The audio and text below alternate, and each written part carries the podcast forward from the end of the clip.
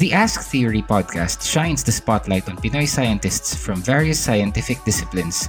Listen to some of the country's best scientific minds as they explain what they do in simple terms and share fascinating stories of how they got into science, the incredible things they've learned about the world around us, and so much more.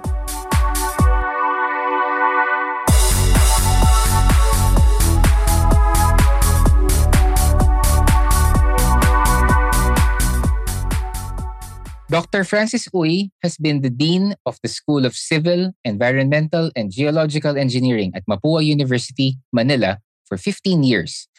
He is the founder of Usher Technologies Incorporated, which stands for Universal Structural Health Evaluation and Recording System, and devised an earthquake preventive measure that can assess the health and safety of buildings. Now, this is something that we, tayong mga nakatira sa Pilipinas, we know this is very important. So, Let's get to it. Welcome, Dr. Francis, to the Astery Podcast. Good morning po. Hi, good morning. Good day to everyone. Thank good. you for having me here. Yes, maraming salamat po for making time to be here. I'm excited to ask kasi I have so many questions. But let's get started with the question that I always start with sa mga ganitong interviews. Paano po ba kayo na-in love sa science? Kwento niyo po sa amin. okay. Well, since I was in elementary, then moving to high school. I think yeah, uh, science is my my favorite subject, no, mm-hmm. because it's very interesting. You get to learn a lot of things about the world and how it works, things like that. So very interesting talaga siya. Kaya kahit nung elementary, high school, lahat ng mga science subject ko, paborito ko talaga.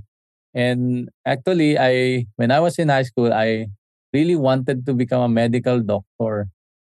Uh, kasi talagang yung mga biology, mga ganyang branch of science, no, talagang na-enjoy ko. So, but unfortunately, I was not able to pursue that dream. And even though I still became a doctor, but not in medicine, but in civil engineering.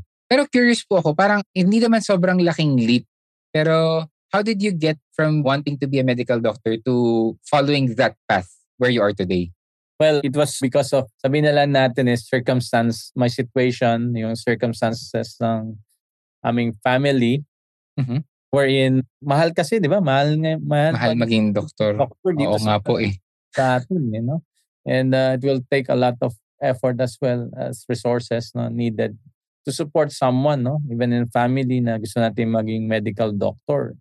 Yeah. So, my my father said, naku, baka hindi kita mapagtapos So baka you can consider other program no like civil engineering kasi nga yung family namin in the province medyo yun ang ang business no sa construction. So yun, so pinag-isipan ko ulit then napao naman ako then I yun, the rest is history. I pursued the civil engineering here at Mapua University.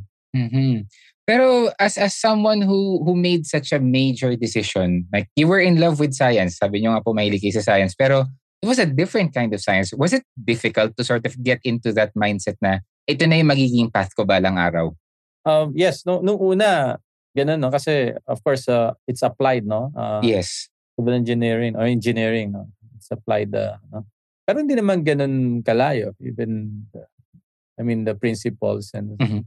that uh, you need to get to be able no to to understand and apply.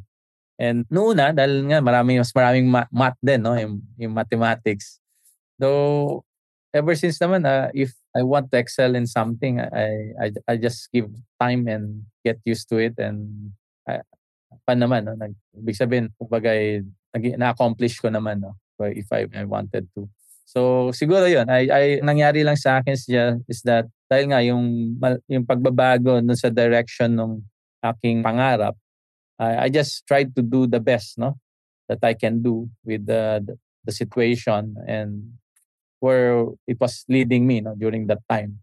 So hindi ko siya tinignan na parang a problem but instead took it more of like a challenge no for me. Mm, that's a that's a very good way of looking at it i think. And I, I want to say na yung story niyo is, is not so common sa mga nakausap ko dito sa podcast. Kasi a lot of them, I ask, uh, paano kayo na-in love sa science? And then they say, ah, yeah, from from a young age, talagang gusto ko na yung astronomy or gusto ko na talaga yung medicine. Pero meron din ako nakakausap na iilan na parang nung una iba yung iba yung path ng science na gusto nila pero due to some reasons beyond their control or circumstances talagang naiiba yung path. So it's good to hear na you know that love for science gets translated or transformed even in you know in paths or directions na hindi maybe hindi natin initially na imagine na tatahakin natin. Pero isa pang interesting for me is that you went from from wanting to become a doctor to pursuing this career not just yung the practical ways in which in, in which it's applied but also in the academe so maybe you can tell us a little bit about your professional path yung from your days as a student to how you got to where you are today oh yes so yung pa isa kasi yun nga I also never thought na I'll be spending my career in the academy. No? yeah. I think sana daming ganun eh, no? Uh, okay, no? Just realized now, eh, no? Yeah, because uh, actually my classmate ako noon is the one who's really, who, who really wanted to na magturo, no? To join Mapua to teach. Then I'm the one who really wanted to go out to the industry and practice the profession, no? Nag-switch kami, no?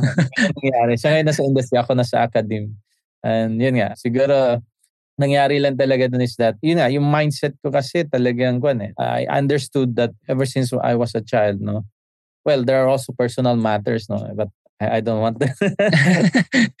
But ibig sabihin, may part rin kasi yun na it, I realized at the early age that I cannot get everything I want. Mm. Kagad-agad, mga ganyan. So, I really need to to work hard. I really need to do to do my part and do well with what I what I have. No? So, ganun. Laging, laging ganun naging thinking ko. Kaya every time there's may mga ganung mga pangyayari no, sa buhay ko, I really look at it no, as more of a, an opportunity, a, a challenge, rather than a discouragement that nare-redirect ako dun sa, dun sa path ko. Sometimes there's of course a faith and also looking at uh, believing that there's such thing as destiny. Eh. Parang ganun. So, mm-hmm. Yeah, so sa awa ng Diyos, uh, mukhang tama naman. yeah. Ayun. So, para sa akin din interesting na yun nga, you went to the academe and then also may business aspect yung yung nga with with Usher Technologies and we'll yes. we'll get into that no we'll be talking about your journey to making Usher a reality pero let's spend a bit of time talking about the basics of I think this concept na narinig na natin as Filipinos, often it's it's a word that's used to describe us, yung resilience. We hear it a lot, pero ano ba ang ibig sabihin ng resilience and what does it really take for something to be considered resilient? Okay, well, resilience, there could be a number of a lot definition. No? But I'll just say it short na it's really our ability to bounce back. No? Bounce back from disaster, from an earthquake or seismic event, uh, a strong earthquake event, uh, earthquake and also typhoon and, and other natural disasters.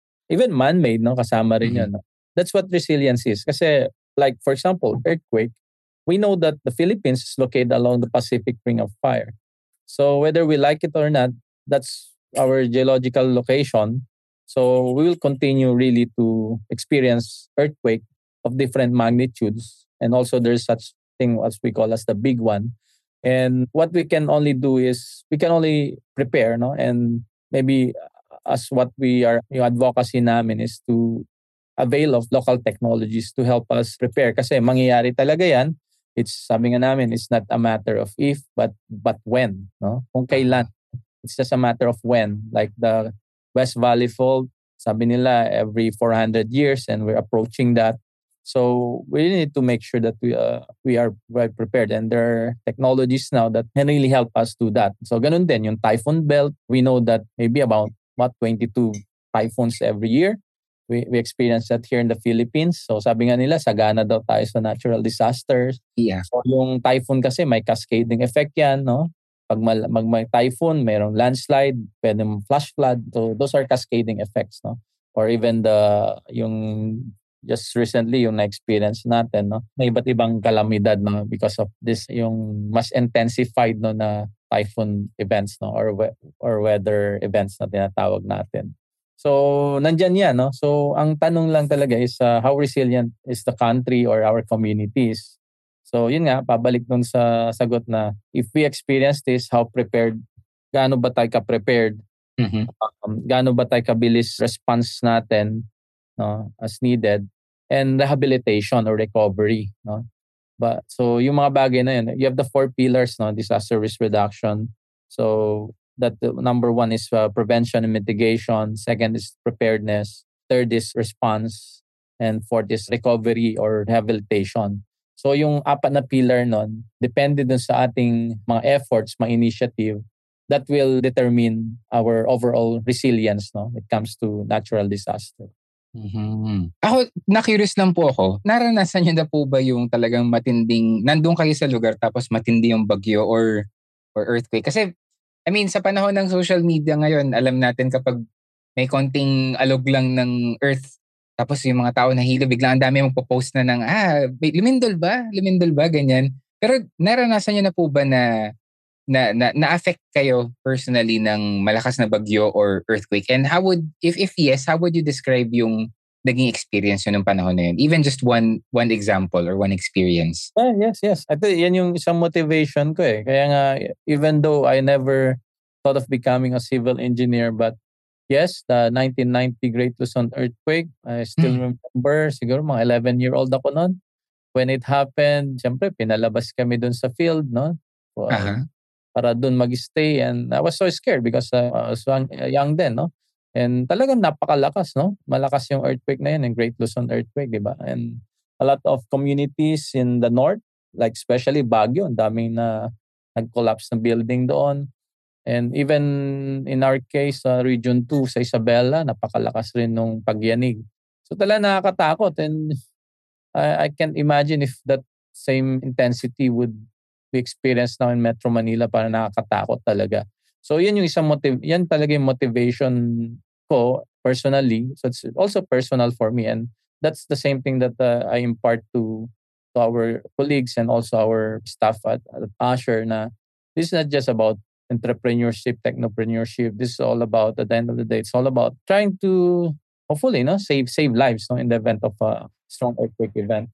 Ganon din typhoon kasi kahit sa amin sa sa region to noon sa Isabela, ang daming malalakas na na bagyo na nakasira ng mga ba- bahay, pati pananim, no? Mhm. Hektaryang ano, palay na nasisira. Nawawa yung mga farmers, yung mga communities flooded. And lagi natin nakikita to no sa sa news no sa iba't ibang parte ng ating bansa na talagang kwan yan eh given na yan every year may ganyang nangyayari na yun nga, sana natututo tayo kasi yun ang naging problem ng natin eh, yung madali tayong makalimot sa mga Ah, bata. totoo.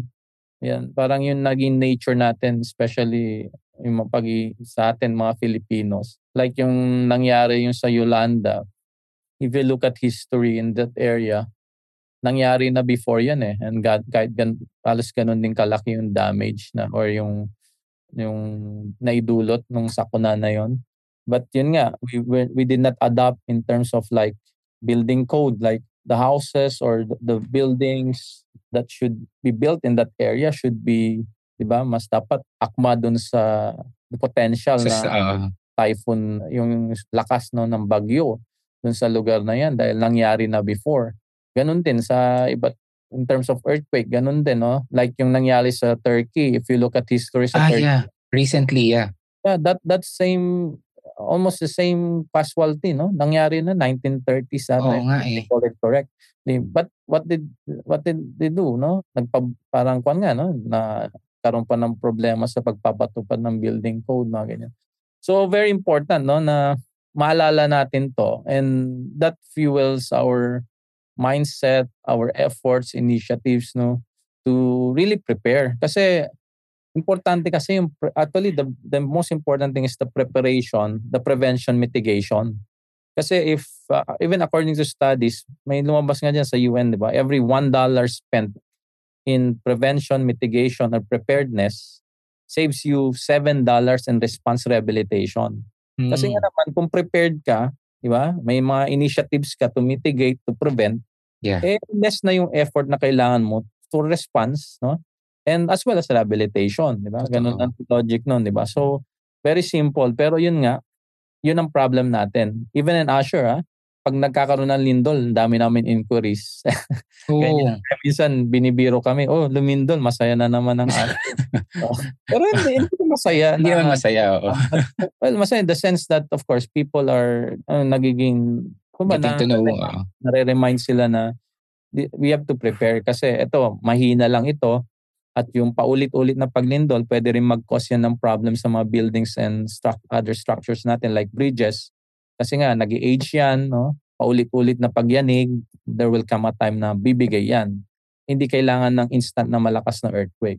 But of course, ganun pa rin. Yung instant, yung kagad na malakas na earthquake, kailangan talaga pagandaan natin yon And there are a lot of studies out there, a lot of reminders already, and nasa atin na lang talaga on how resilient, our level of resilience na maabot natin. And that will depend on our initiatives now. Yeah.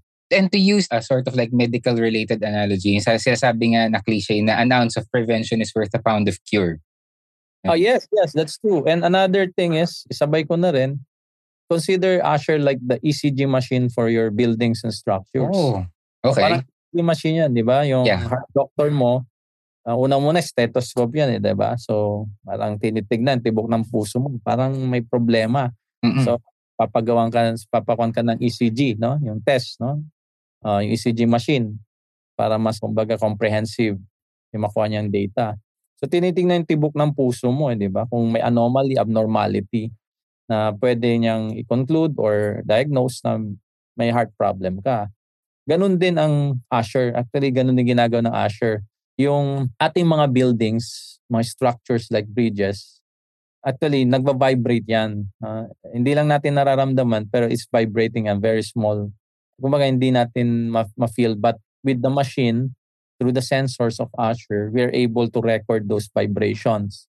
Now, those vibrations can be used to do, of course, what you call data analytics, and you'll be able to determine the condition, no, the structural condition of a building or a bridge, no, or other structures. So with that, we do statistical pattern analysis, so iba't iba pang statistical treatment na pwedeng gawin so that you can analyze if the vibration pattern or the condition of the building no is in accordance with the with the design. Now during an earthquake, minomonitor niya kung nag exceed ba or sumobra ba yung galaw ng building. Kasi Mhm. yung paggalaw ng lupa, wala tayong magagawa nga dyan eh. Yeah.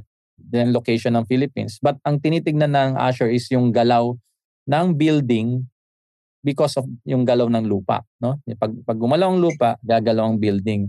So tinitignan niya ngayon yung paggalaw ng building if sobra ba or it was affected by that strong earth movement. And then after a strong earthquake, tinitignan niya kung may pagbabago ba dun sa vibration ng building na pwedeng magsabi if may structural damage dahil mayroong significant na difference no from before and after data. So nakikita niya yon. So basically parang ganun yung analogy no. It's like a ECG machine for for buildings and structures. Yeah. I, I actually love that analogy. Ang ganda kasi it, it tells you, like for, for me, for example, an average person na hindi familiar with Usher, for example, it tells me everything basically that I need to know about about Usher and why it's important. Pero it's an interesting approach and I want to know what like gave birth to that idea. Paano nyo ba paano ba nagsimula yung idea ng Usher and like were you looking at the building and saying hmm it would be cool if ano if if we could somehow determine just how resilient this building is paano ba paano ba nagsimula yung idea ng Usher Yes, the idea of vibration analysis is uh, kumbaga matagal na yan. Mhm. and It's applied in different fields, no? Like for mechanical engineering, actually they use this to determine the the integrity, of- integrity of, a, machine, no? Kasi mga machines natin, lalo na mga machines, they're moving, they have a lot of moving parts. So they're basically all, all most of the time vibrating, no? So the, again, the vibration is correlated to soundness or integrity, the same as for for for buildings or or or bridges, no? Mas malalaki nga lang siyempre we're looking at massive structures no for for buildings and bridges. But that concept, yun nga nagagamit na talaga yan sa iba't ibang iba't field, no? Then in 2015, the Department of Public Works and Highways came up with the guidelines of building instrumentation Though actually yung international na acceptable na term na ginagamit ay structural health monitoring. Mm-hmm. Uh, SHM, uh, structural health monitoring. Kaya nga sabi ko sa'yo, doctor tala, medical doctor talaga. so kahit nasa civil engineering ako, you know, napupunta pa rin sa, sa medical. Yeah. Eh. yun, so uh, nagpalabas sila niyan. So ngayon, during that time, yung mga instrument uh, or mga mga equipment na available are actually used for seismic studies, no? Mm-hmm. Basically for earth for earth movement, not not not really for for building or structural uh, vibrations. And all are made abroad, no, or foreign made. So it, it was so expensive no during that time no in 2015. Though nagpalabas sila ng requirement na yon. Yeah, it's part of the measure to mitigate no or to to be prepared no with the big one no kasi during that time medyo mainit yung usapan kay then PVOX director Solidum na ngayon ang ating secretary po no ngayon ng DOST. Mm-hmm. So ngayon yun ang naging problem ngayon is mahirap implement kasi nga foreign made lahat tapos napakamahal then it's a specialized field no or specialized equipment. Okay, so yun naging problem noon. Then by then, nagkaroon kami ng idea. Binalikan namin yung mga ibang studies and concept na, na tinitingnan namin. Then said, why not i-localize natin ito? Then make it better. Huh.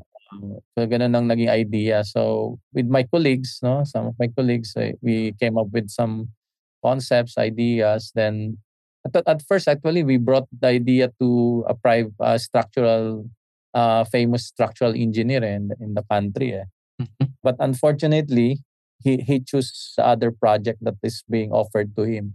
Ah. So kasi nga medyo mahirap talaga to kasi mga kumbaga medyo yung requirement to develop this kind of technology is very kumbaga sig- very significant, no? So, yun. So, we're not able to get that, that approval then sa private sector. So, nagkataon ng DOST nun, meron silang programa for this. Though, marami pa kang pinagdalan nito yung idea no uh, but yun nga yung DOST meron silang mga research grants no so ang ginawa namin sige dan mag-research muna tayo para mas mapalalim natin yung konsepto and really come up with that system to that that will help us demonstrate no to to others no so that they can understand it better mm-hmm. So we applied for that DOST proposal and we call it the Smart Bridge Project because during that time, DPWH was more concerned about bridges, no? So, oh. sabi niya, tsaka na yung buildings, bridges na bridges lang muna. Oh, sige. Anyway, the concept is, is the same, no? And that naman yan.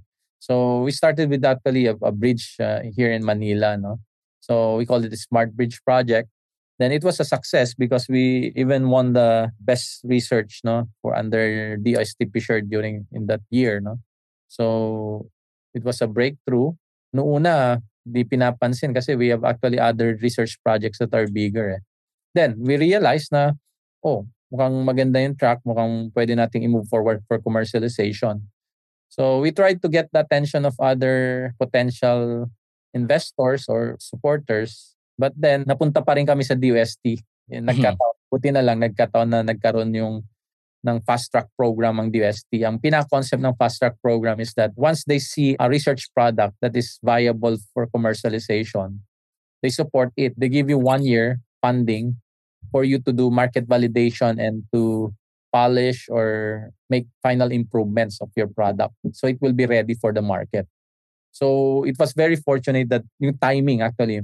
Kaya nga, talaga sabi ko, yung mga timing din. Eh. Kaya nga, very important. So yeah, so we did, and we submitted our proposal for the fast track program, and we're the one of the first few projects that were approved for the fast track program. And yun nga, we're going towards our fourth year this uh, September. So medyo matagal-tagal na rin and talaga naman na masasabi ko na as a spin-off or startup, no? But actually, we're, we're technically more of a spin-off na kasi we came from a uni- the university. Mm-hmm. Uh, magpo four years na tayo and we even went through the pandemic, no? Ah, kasi yeah. we started the full operation of Asher in 2020. February of 2020. Yeah, things were just starting. yeah, then of course March, you know what happened? Nagpisa na yung lockdown. So medyo naging problematic nung una kasi oh my gosh, we just we just started this thing. Started yeah. our spin-off. We had a, a lot of ang ganda nung projections for the for the commercialization. May momentum na. May momentum uh-huh. na biglang poop nakat. So but the good thing about that as I would that I would also like to share is that during the pandemic, I'm I'm very proud to say that our team did our part no to to partake in that sabi na natin once in a lifetime pa na hopefully na, once oo like sana hindi and we don't know nowadays kung paano yeah Uh, ganun. Sabi nila, every 100 years daw, ganun. mm-hmm. yeah, kasi nga, wala kami magawa nun dahil parang naputol yung mga marketing nun, mga ganyan. So, dahil, of course, because of the lockdowns, it's fortunate that we were able to provide support to some organizations or local government units. Kasi nga may engineers kami, sayang naman yung may engineers namin, ganun.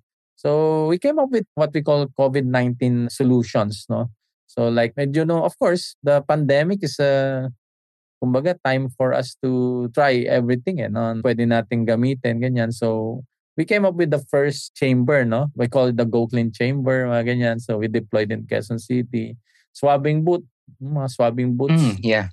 You know, we, we de- deployed in Quezon City and other hospitals, mga ganyan. And we also have the Hoclomac, no? So medyo nag-branch out, branch out na yung Asher.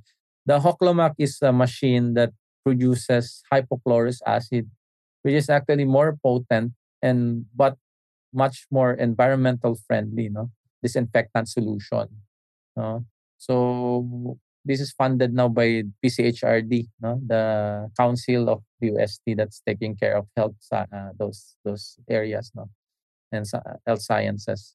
So that's another product that we're going to launch within the year, yung Hoclomac. So it's just a portable machine with raw ingredients like salt, water, and vinegar. Then it produces hypochlorous acid that is a better disinfectant solution. So, may ganun. So, then after nun, medyo nag-okay na rin. So, some of our units went back to Azure, the structural monitoring. And I'm happy to share also that we're doing well. We're, we're, we're doing very well now. And yeah, but the good thing is the pandemic taught us a lot on how to survive. Uh, yeah. And very important, and yung pag, how you survive or I mean, a business or and all those yung mga aspect ng business mo and things like that. Especially, hindi siya common na problem eh. You have the pandemic to deal with and we're just happy that uh, we were able to went through. Yeah. And para sa akin, interesting na your team specializes in a specific kind of response to a crisis. And when a different kind of unexpected crisis came to the Philippines at lahat tayo ay kinailangang mag-adapt, you were able to use your your knowledge and expertise to apply it in a different way.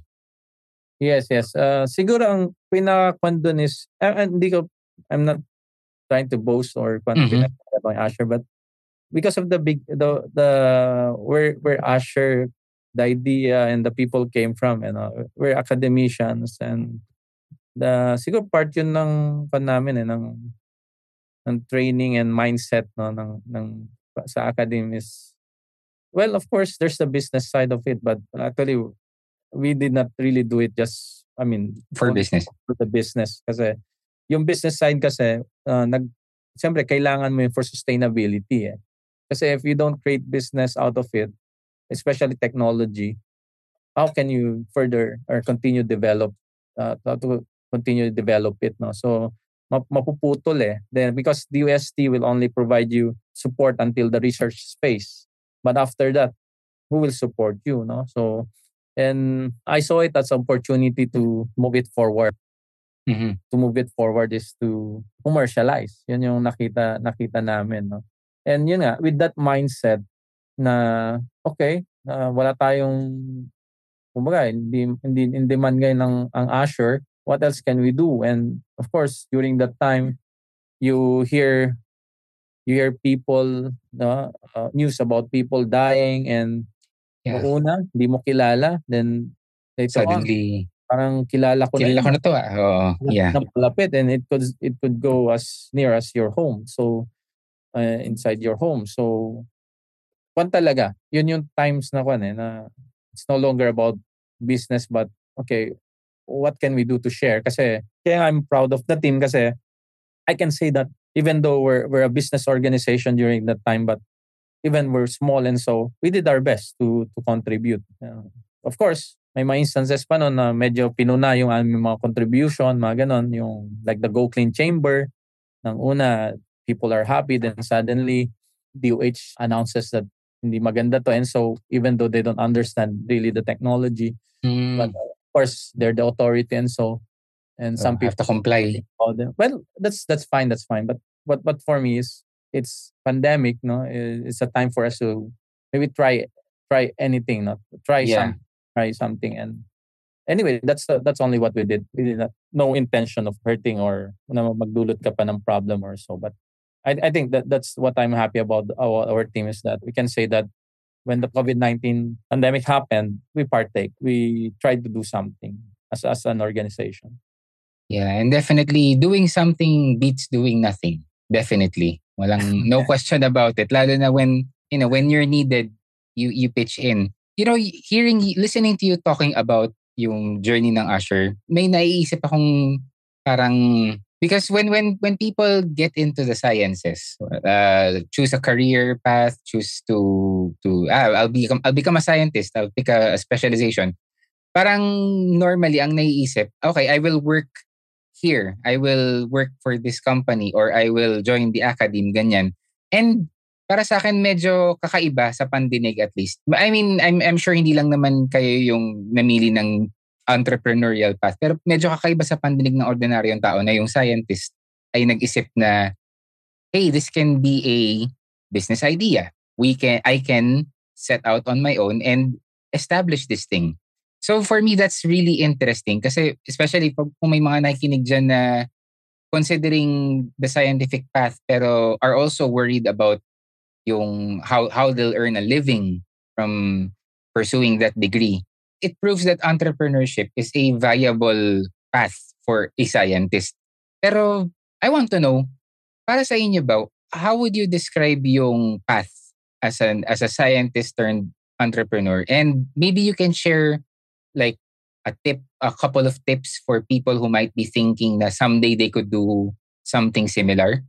Oh, yes. Well, of course, nung una, hindi naman talaga about business eh. Kasi yes. as I mentioned, we're in academe. So we just really want to do research and publish papers.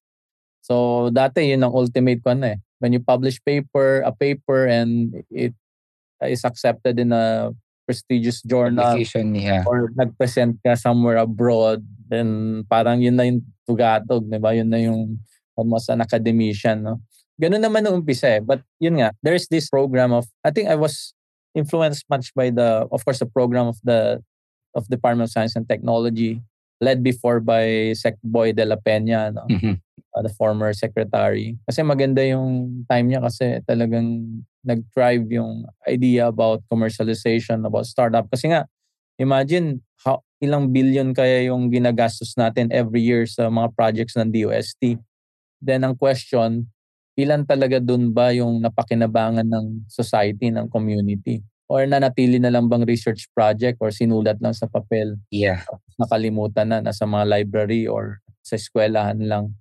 So, mukhang yun ang tinignan nila kaya maganda yun na maging, naging programa nila and isa kami sa na, naging beneficiaries nito and that's also our yan yung tinitignan namin kaya we're also giving back in in ways that that we can uh, nowadays.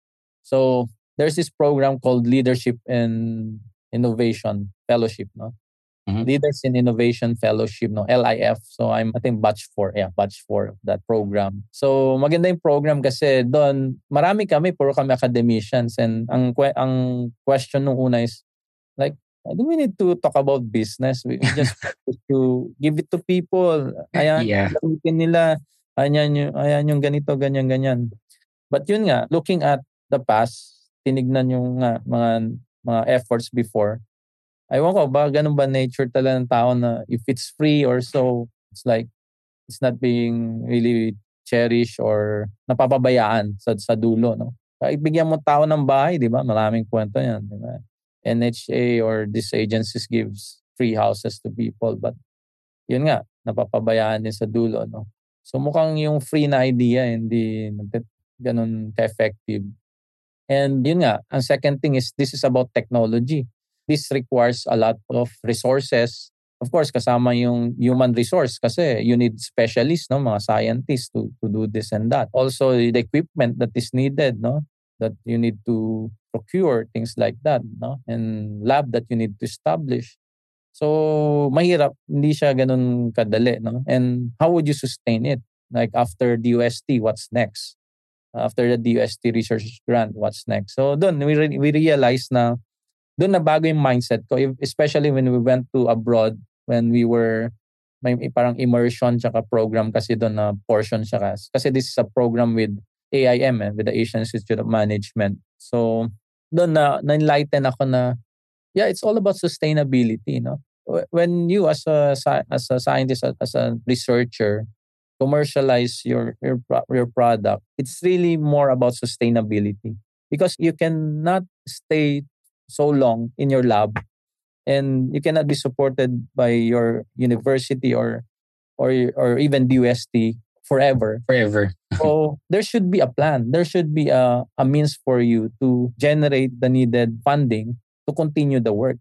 Kasi even in technology, continuous lang. Even Azure, kahit maliit lang kaming company, meron kaming research unit na yun yung task to do innovations every year. We need to file a patent every year, things like that.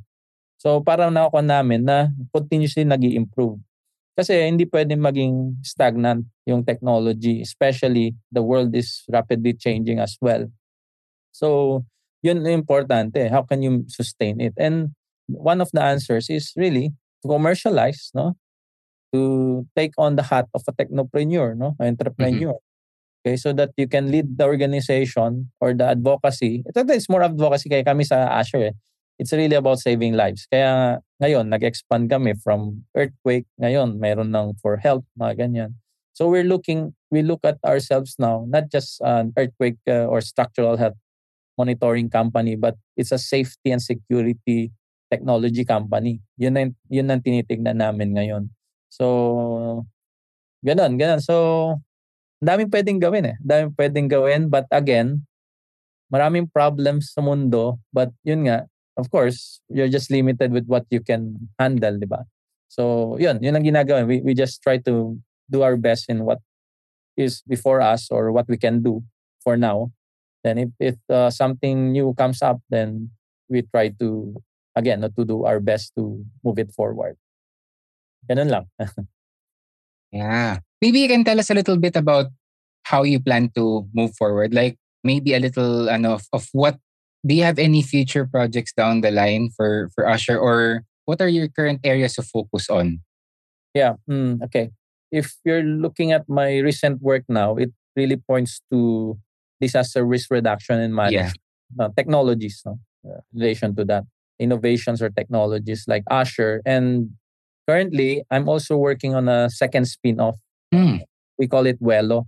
Welo is a localized weather information and impact monitoring system one of the things that Welo can do is that we can fabricate and manufacture our own sensors at a fraction of the cost, the of, cost. of buying it abroad. No? So that's one. No? Very important because if we are able to do it more cost effectively, then we can deploy more and we will have a more reliable weather information system. No?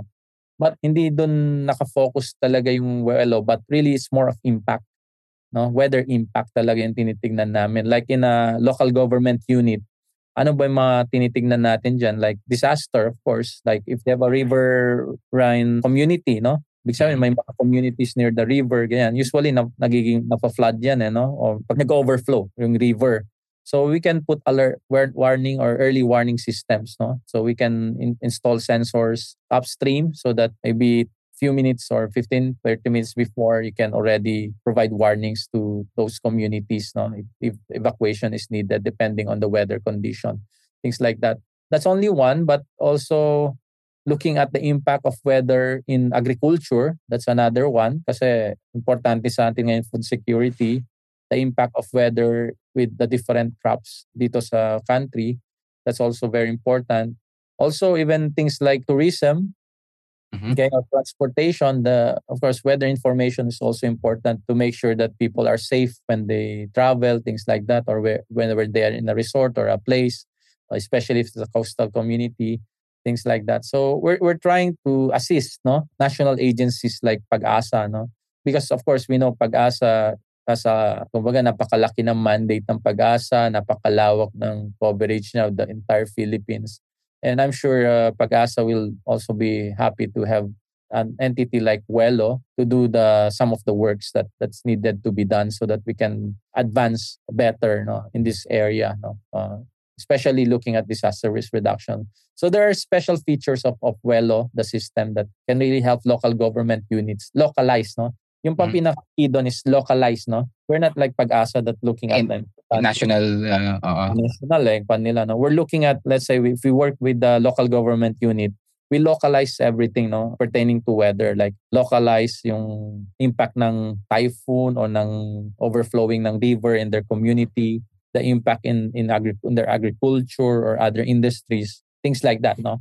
So yun yung yung ginagawa namin and we hope to launch it by October this year, no? Welo, which is our second spin-off from Mapua.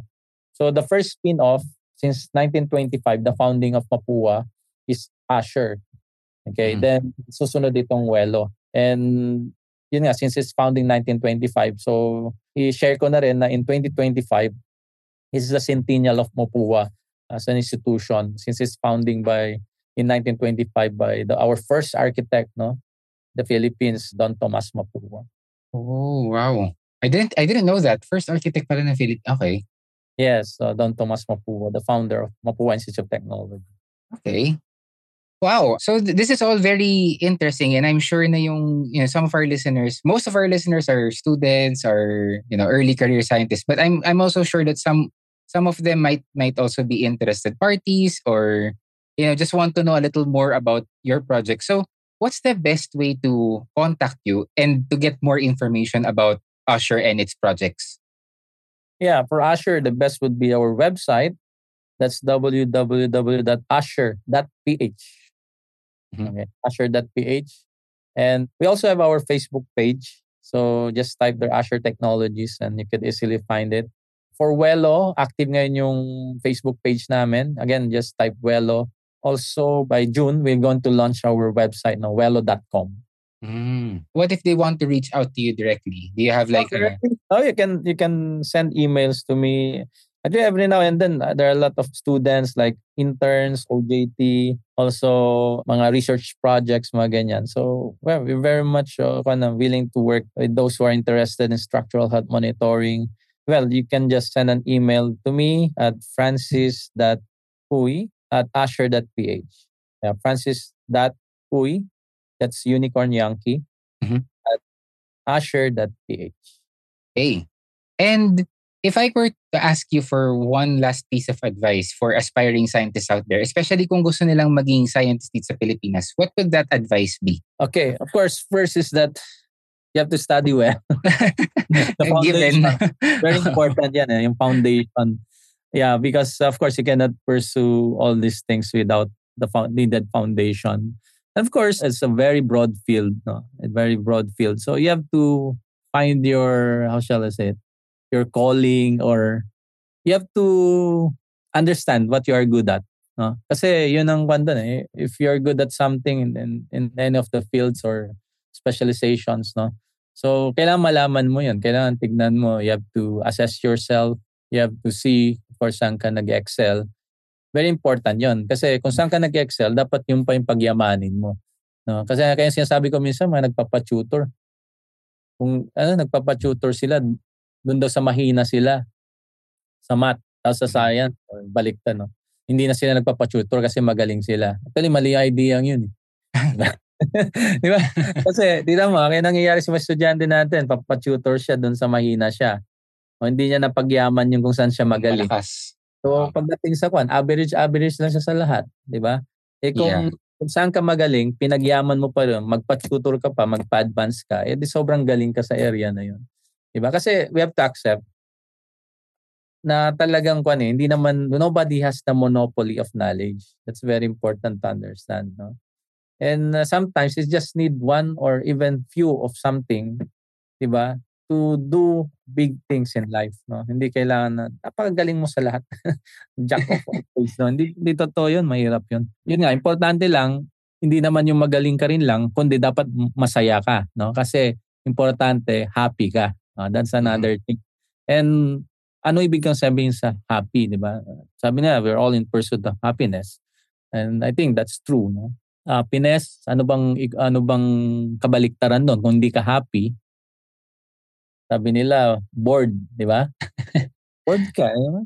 kahit magaling ka, eh, nakaka-boring naman. Man, oo. Oo. Tapos, siyempre, ano bang kabaliktaran ng boring magdating doon? Exciting, di ba? Ayun. So, doon na papunta. When say happiness, that means excitement. Excitement. Uh, if there's excitement in what you do, you're, if you're excited in this field, in that field, or kung ano yung napili mo, as long as you're excited, then you can have some assurance that you will be happy. Kasi yun importante. That makes people happy when you're excited. That keeps you, di ba? That what will wake you up in early in the morning. That will keep you, kahit diba? mahirap. Even, madaling oh. na, things like that. And it will not be easy. That's why the excitement should be there. Oh, nagdanda. Ang ganda. Very profound insights. Ang ganda. And tama yun eh. Yung, yung lalo na yung it has to be something that you that will make you want to get up in the morning to do. You can dream about it. Things like that. yeah. Well, speaking of excitement, and, and I, I'm sure there are many exciting things in store for Usher, for, for you. And so I hope na you'll be open to being on the podcast again at some point to maybe talk about some of the other things we haven't talked about or some of your future projects pa. Yes, yes, sure. Just let me know. yeah, absolutely. This was great. I learned a lot. And oh, yun nga, you. yung nag, nag-broaden din yung perspective ko about natural hazards and disaster risk reduction. And I'm sure yung listeners natin ganun din. So thank you so much po for spending time with me and talking about what you do. And I hope that, you know, we'll get the chance to talk again. All right. Maraming salamat din. And good day, everyone. Yeah. Take care and stay safe. Keep in touch po. Thank you for listening to this episode of Ask Theory. Follow Flip Science on Facebook, at Flip Science PH on Twitter, and at FlipFacts on Instagram. And check out our official Shopee store if you want to get copies of our books, Historiang Científico and Science Scramble. Stay curious!